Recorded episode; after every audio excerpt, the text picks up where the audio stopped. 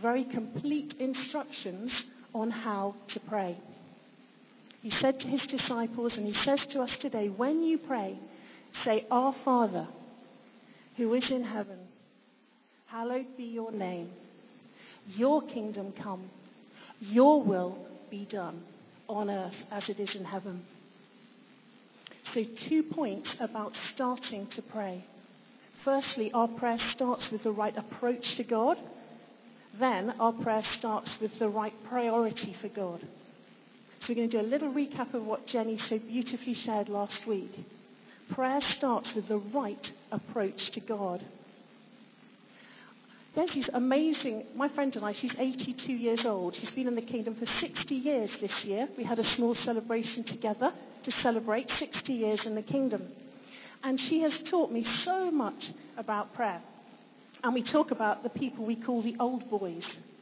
Now, the old boys are people who wrote in the 40s and 50s about prayer.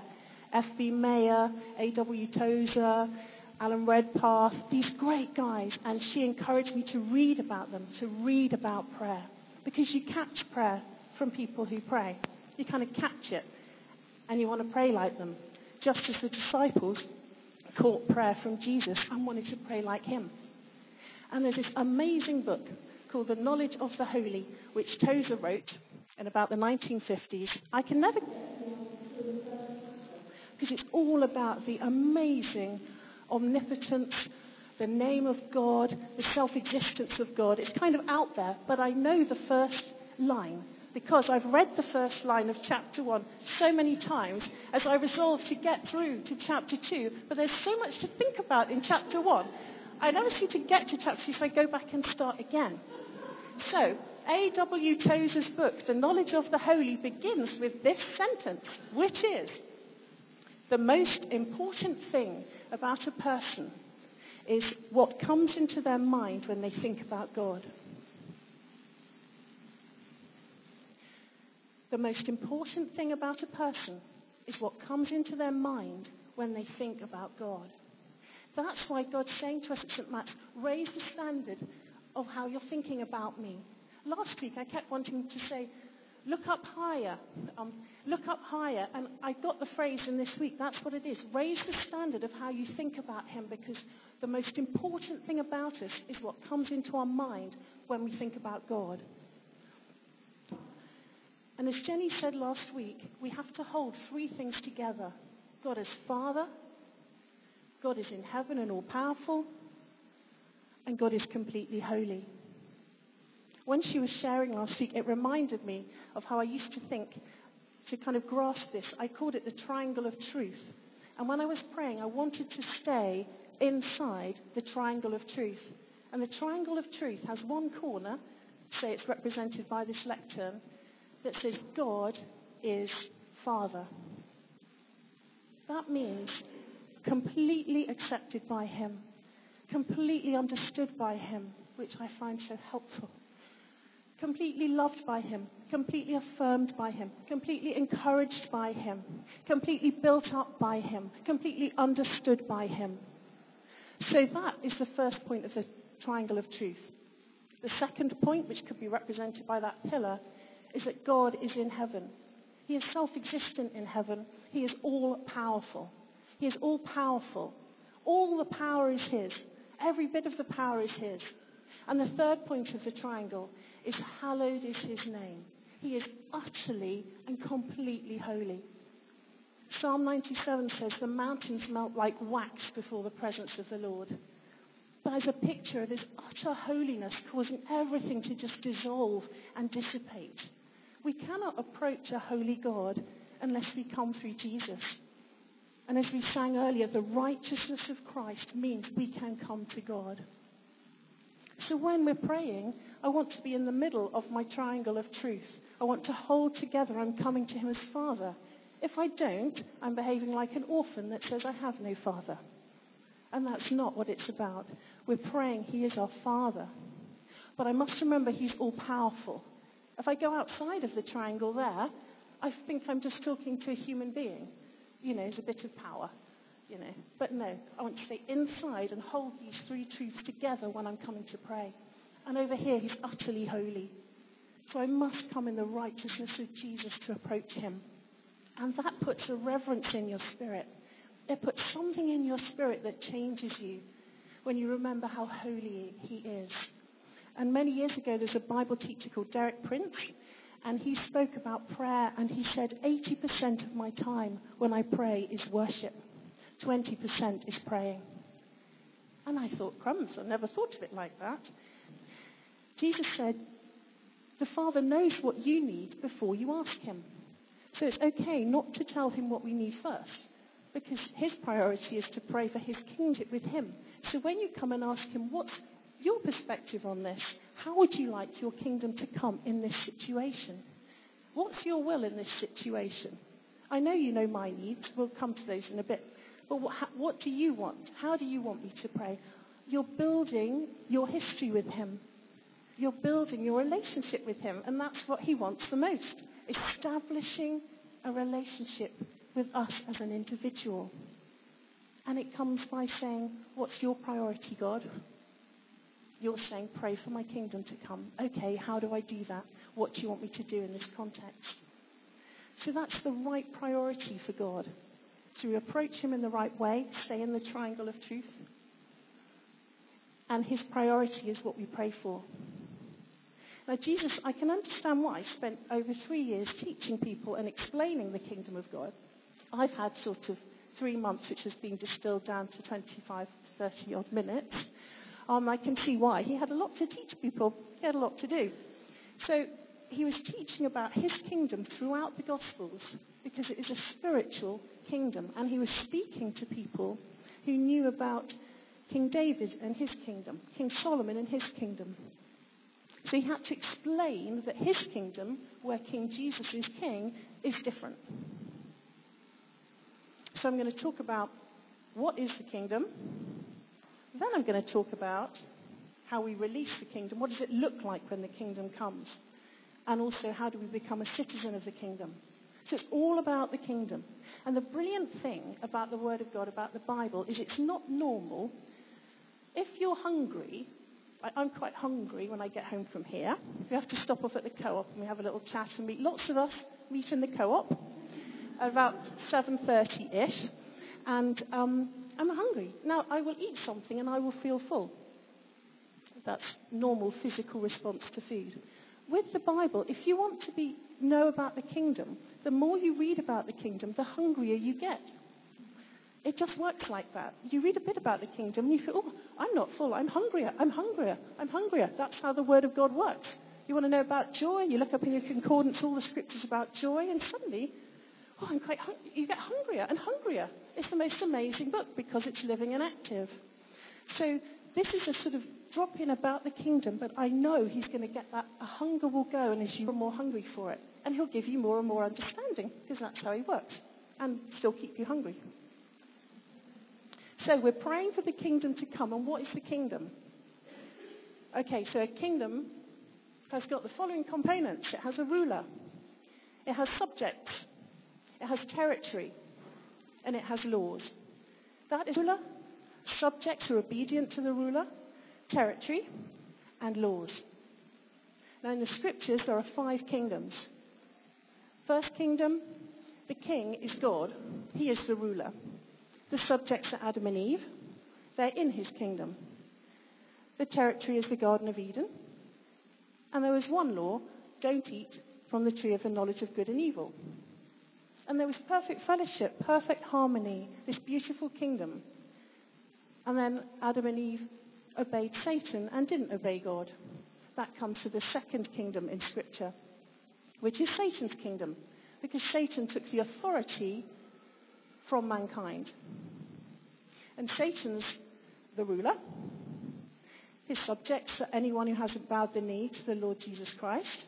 His territory is this earth.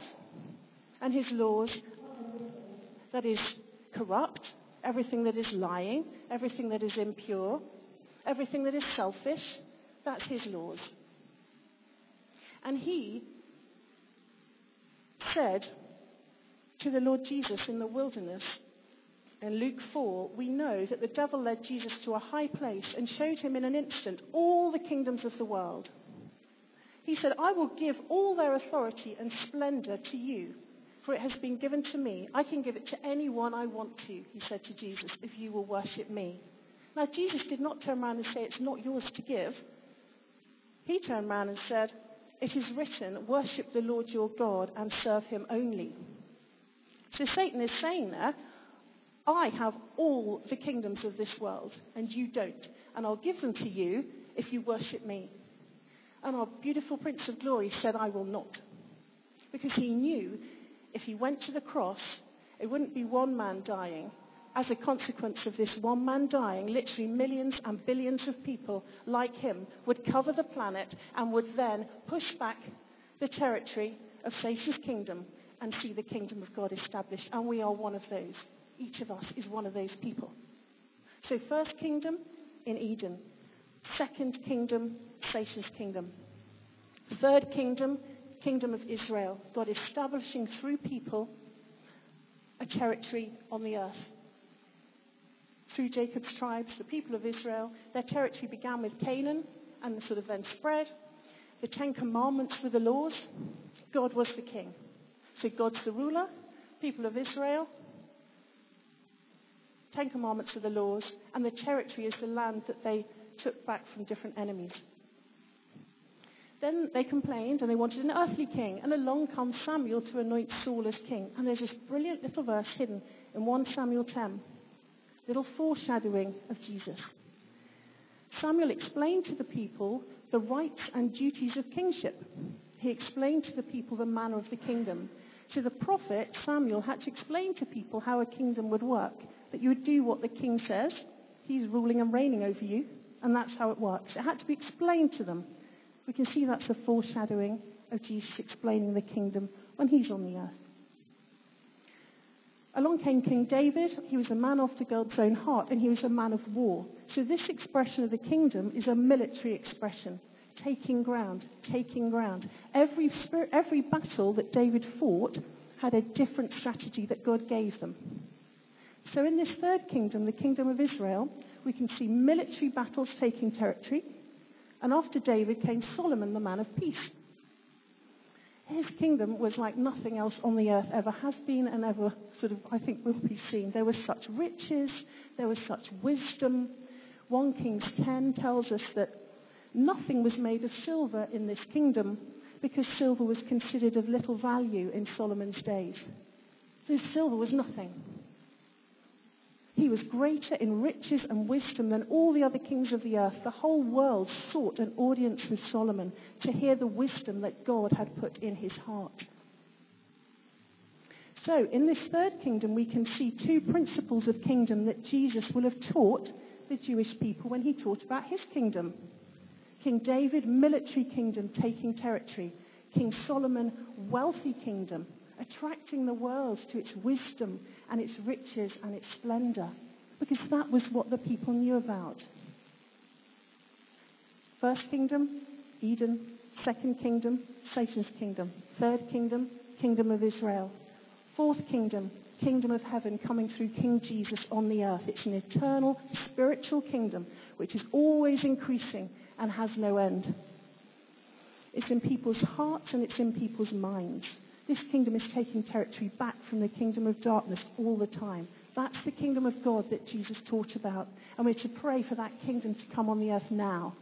And then the fifth kingdom at some point will come, which is the full expression of God's eternal kingdom on the earth. That's down in the future. We're in this fourth kingdom, the kingdom of heaven coming against, against the power of Satan's kingdom. So when Jesus is teaching us to pray, Your kingdom come, God, Your will be done, we're taking territory for God's kingdom from the prince of the power of the air, as he's called, in his kingdom, and we're releasing the riches of God's kingdom. So there's foreshadowing of David and Solomon. Okay, those are two aspects that we're going for when we say we want to see the kingdom come. 23rd of December 1990, of which some of you were not born, but some of you were, a rather unusual thing happened to me. And um, I'd finished university, I was on a gap year, and I was doing two different jobs.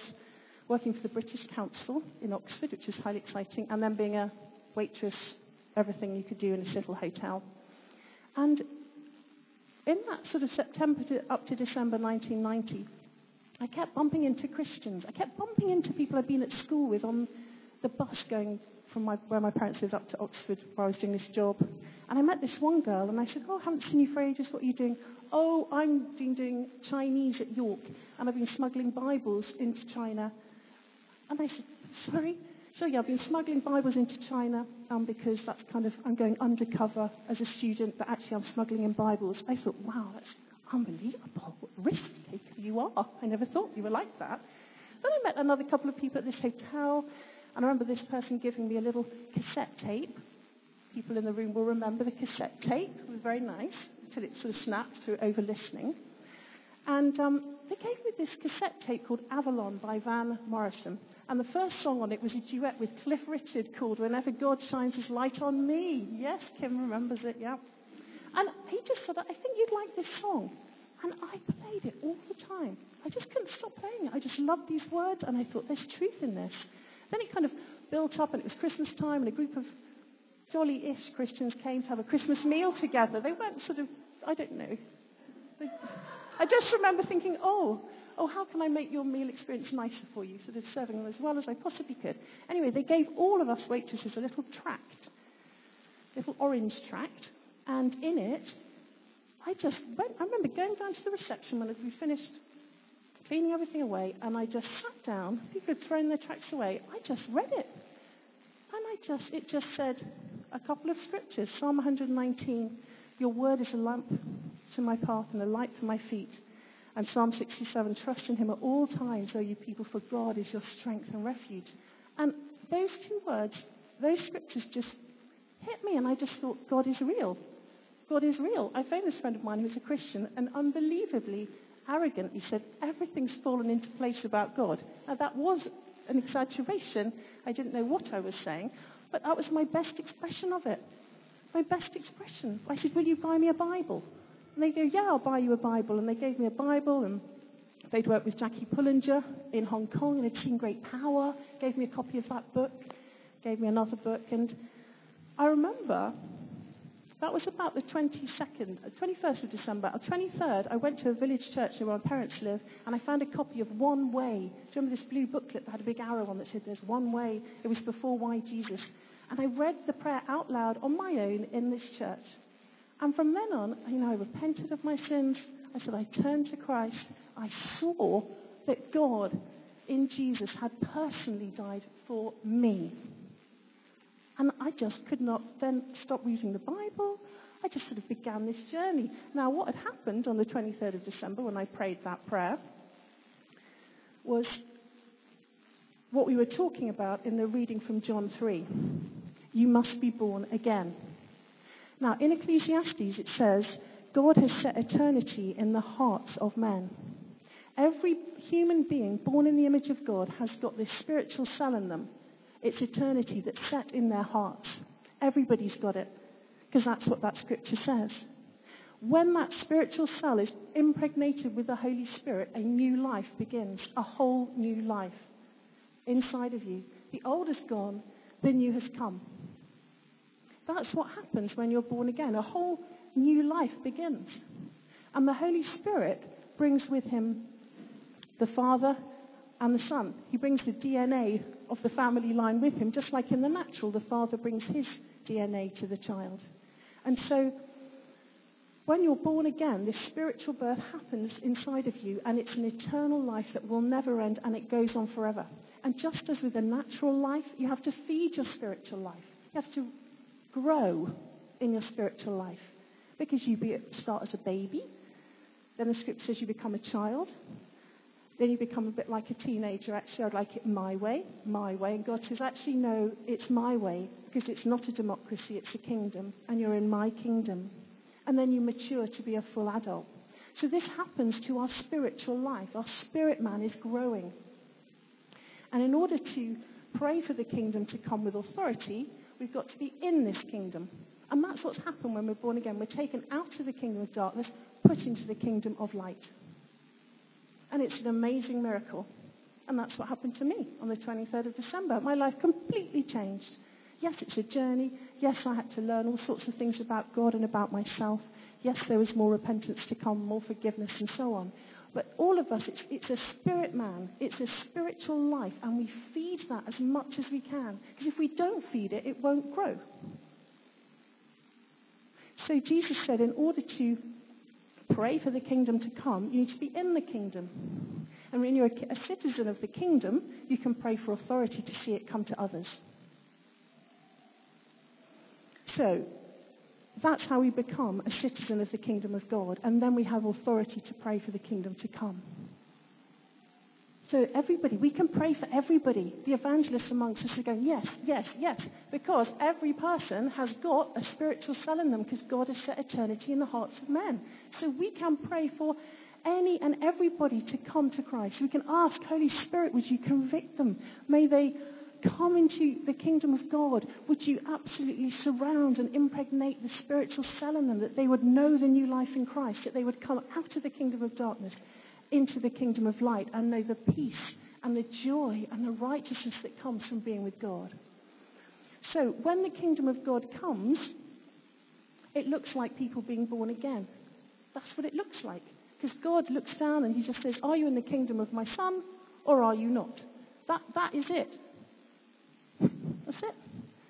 So we want to be taking territory for the kingdom to come, and that means praying for people to come into the kingdom. But knowing that verse is there, it gives us an absolute solid place to stand when we're praying for someone to come to Christ. So, when the kingdom of God comes, it looks like people being born again. It looks like righteousness. It looks like God's way of being, living, and thinking, and his peace and joy coming into situations. That's what it looks like. A situation that did not have righteousness.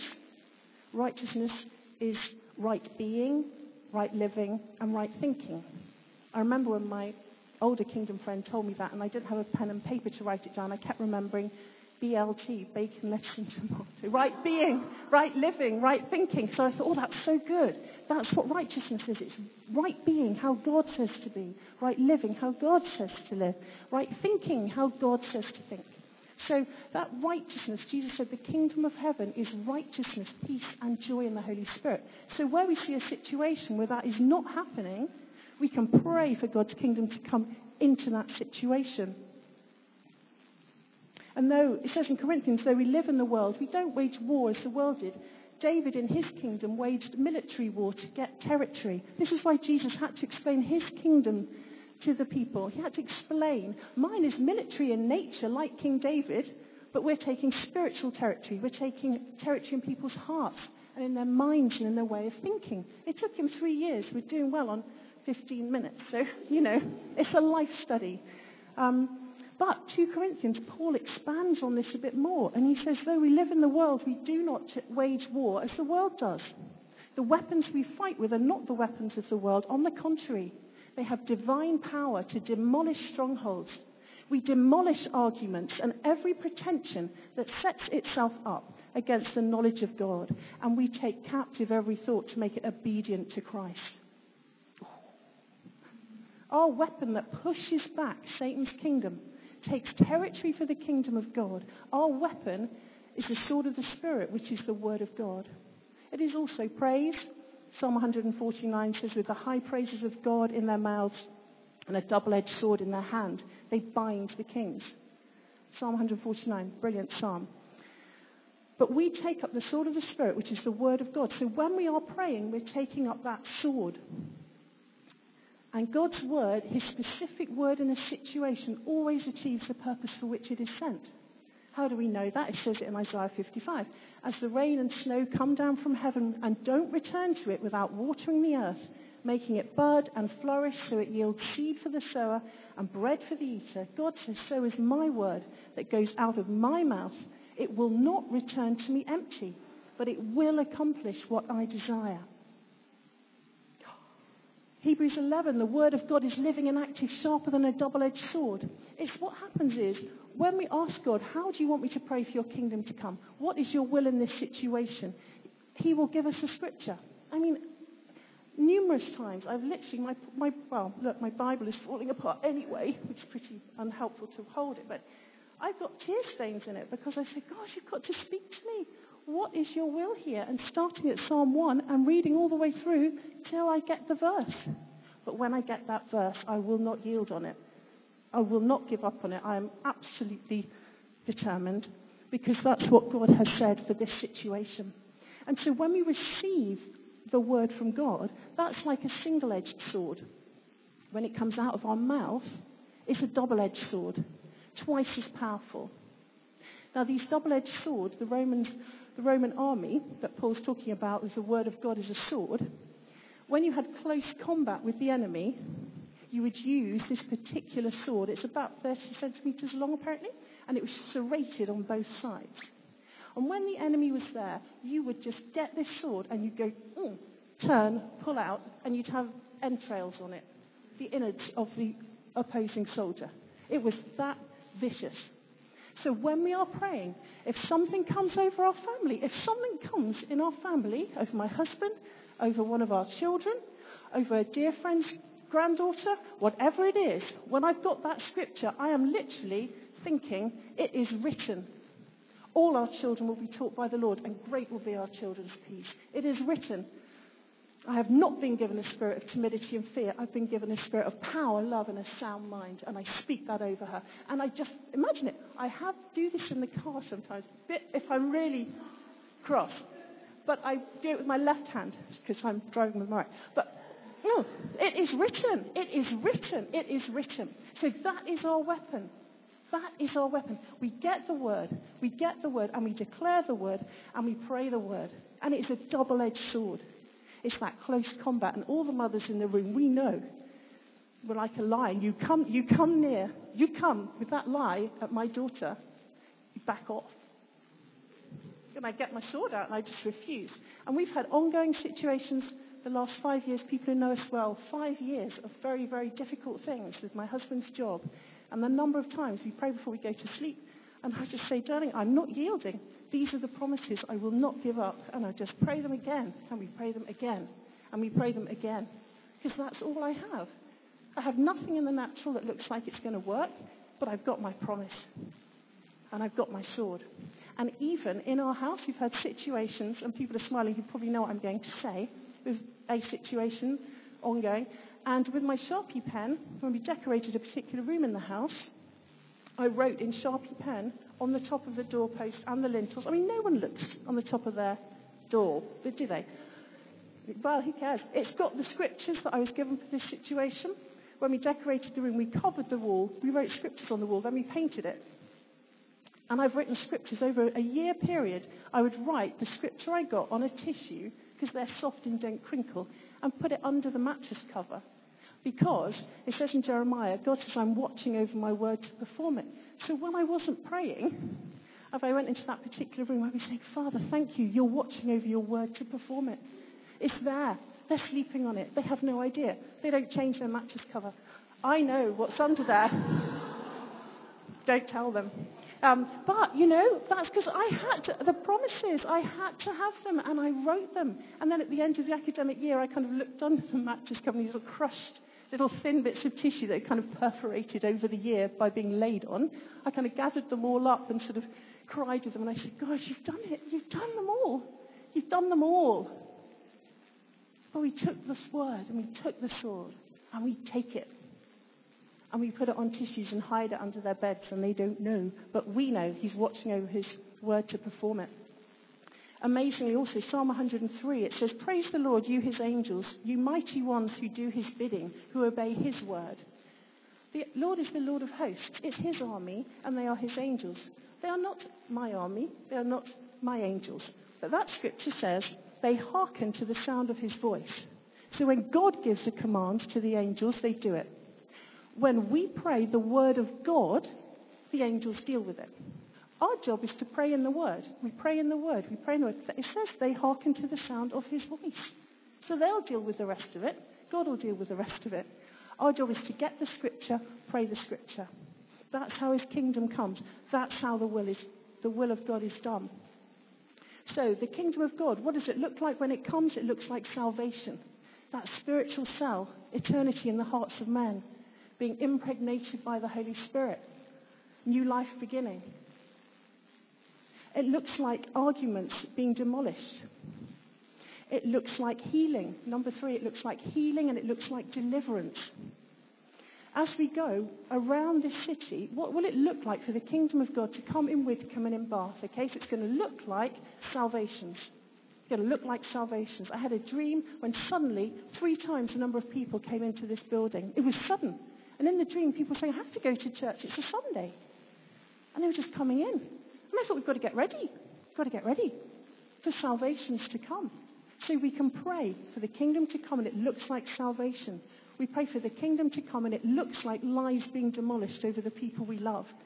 Choices they're made, reverting to being righteousness, which leads to peace, which leads to joy. It also looks like healing and deliverance.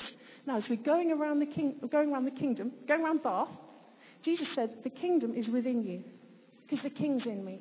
The kingdom's in me. So wherever I go, the kingdom goes. Wherever we go, the kingdom goes. And there is righteousness, peace, and joy. So, my favourite thing at the moment is, you know the um, Tesco Express up um, on Bradford Road, the one near St Martin's?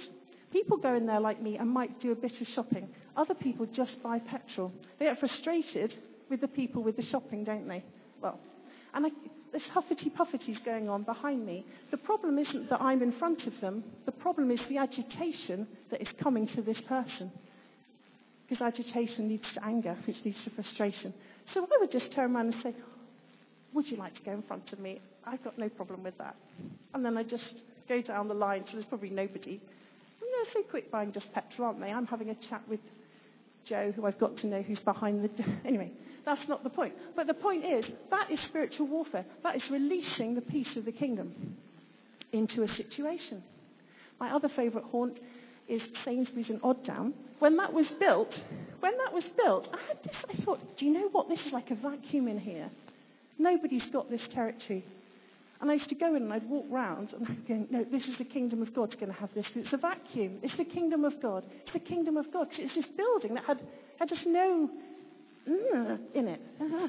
So when I'm in there, I'm eyes open, just seeing what's going on and chatting to people. And I was in there not so long ago, and the gentleman on the security desk was being berated by somebody for doing something not particularly well or and I thought, that's really not acceptable because this is embarrassing for this man. I'm hearing him being told.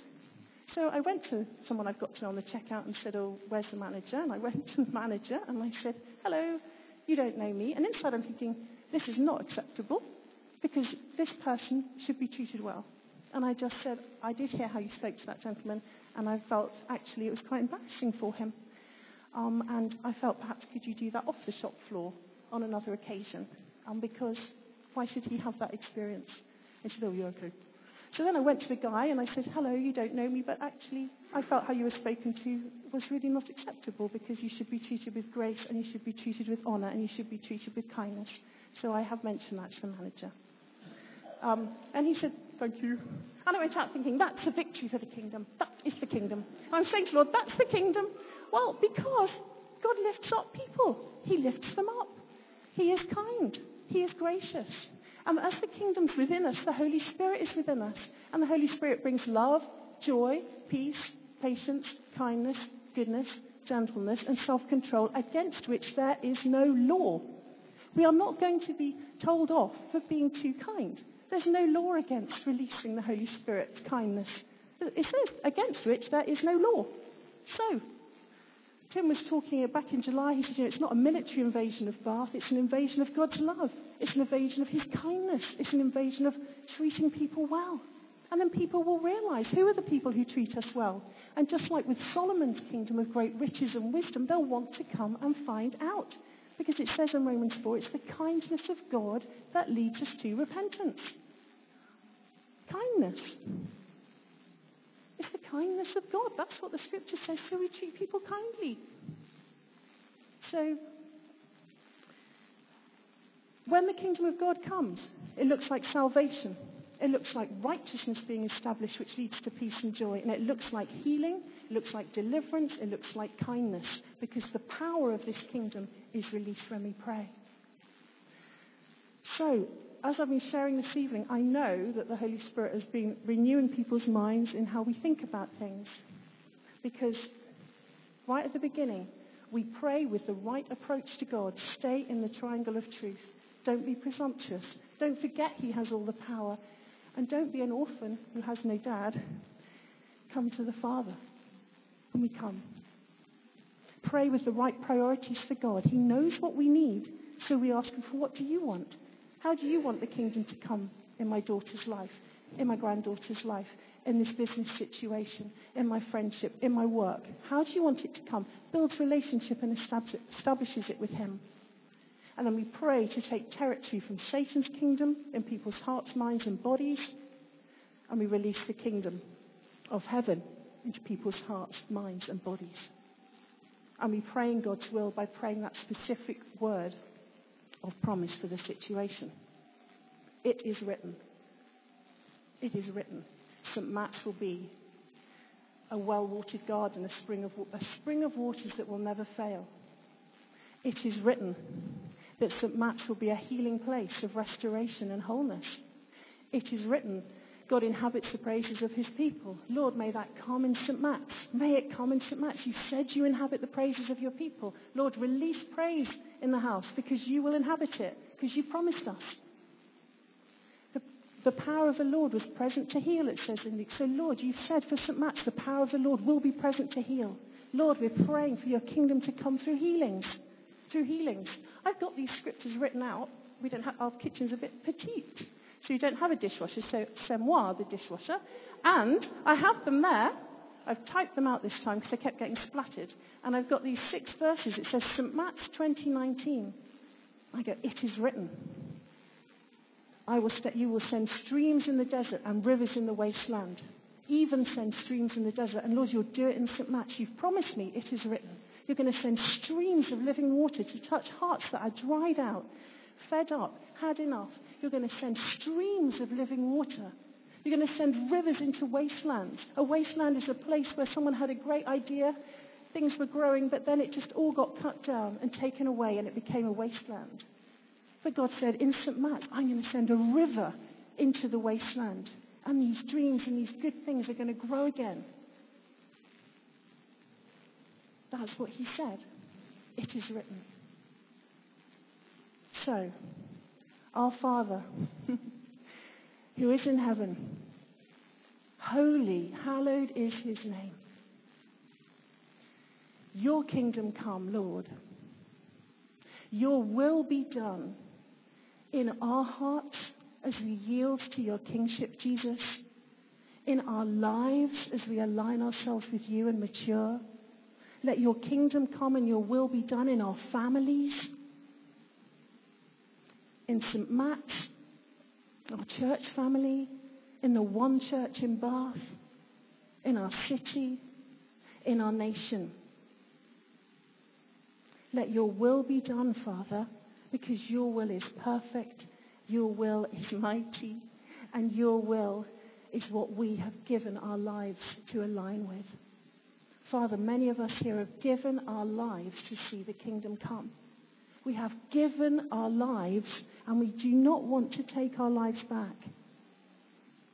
We've given it to you to see the kingdom come and be released through us. And Father, I want to pray for anyone who's got a sick granddaughter, has a sick daughter or son, has a friend who is sick, a loved one, a dear one, anyone who is sick. Father, we just bring them to you and we're asking for your healing power to flow through these bodies from the top of their heads to the tip of their toes.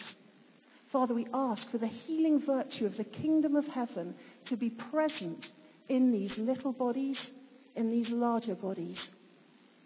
We pray, Father, for the fire of your kingdom to burn up sickness and illness. We remind you of that promise that says the Lord is fire around her and is the glory within her. Lord, may your fire burn up infection and may your glory see healing and wholeness established in these lives. And Father, we pray for people we know who've got confusion, who've got anxiety, who've got mental just, there's depression, there's sadness, and they just can't shift it. And Father, we're asking for the shalom peace of heaven to come into the minds and the way of thinking of these people that we love. Father, we bind a spirit of infirmity manifesting in these Ill- mental illnesses, and we release your Holy Spirit to come forth with healing power. And we declare God has never given anyone a spirit of timidity, a spirit of fear, but God has given a spirit of power, a spirit of love, and a sound mind. And we declare a sound mind over people in our midst struggling with anxiety or depression.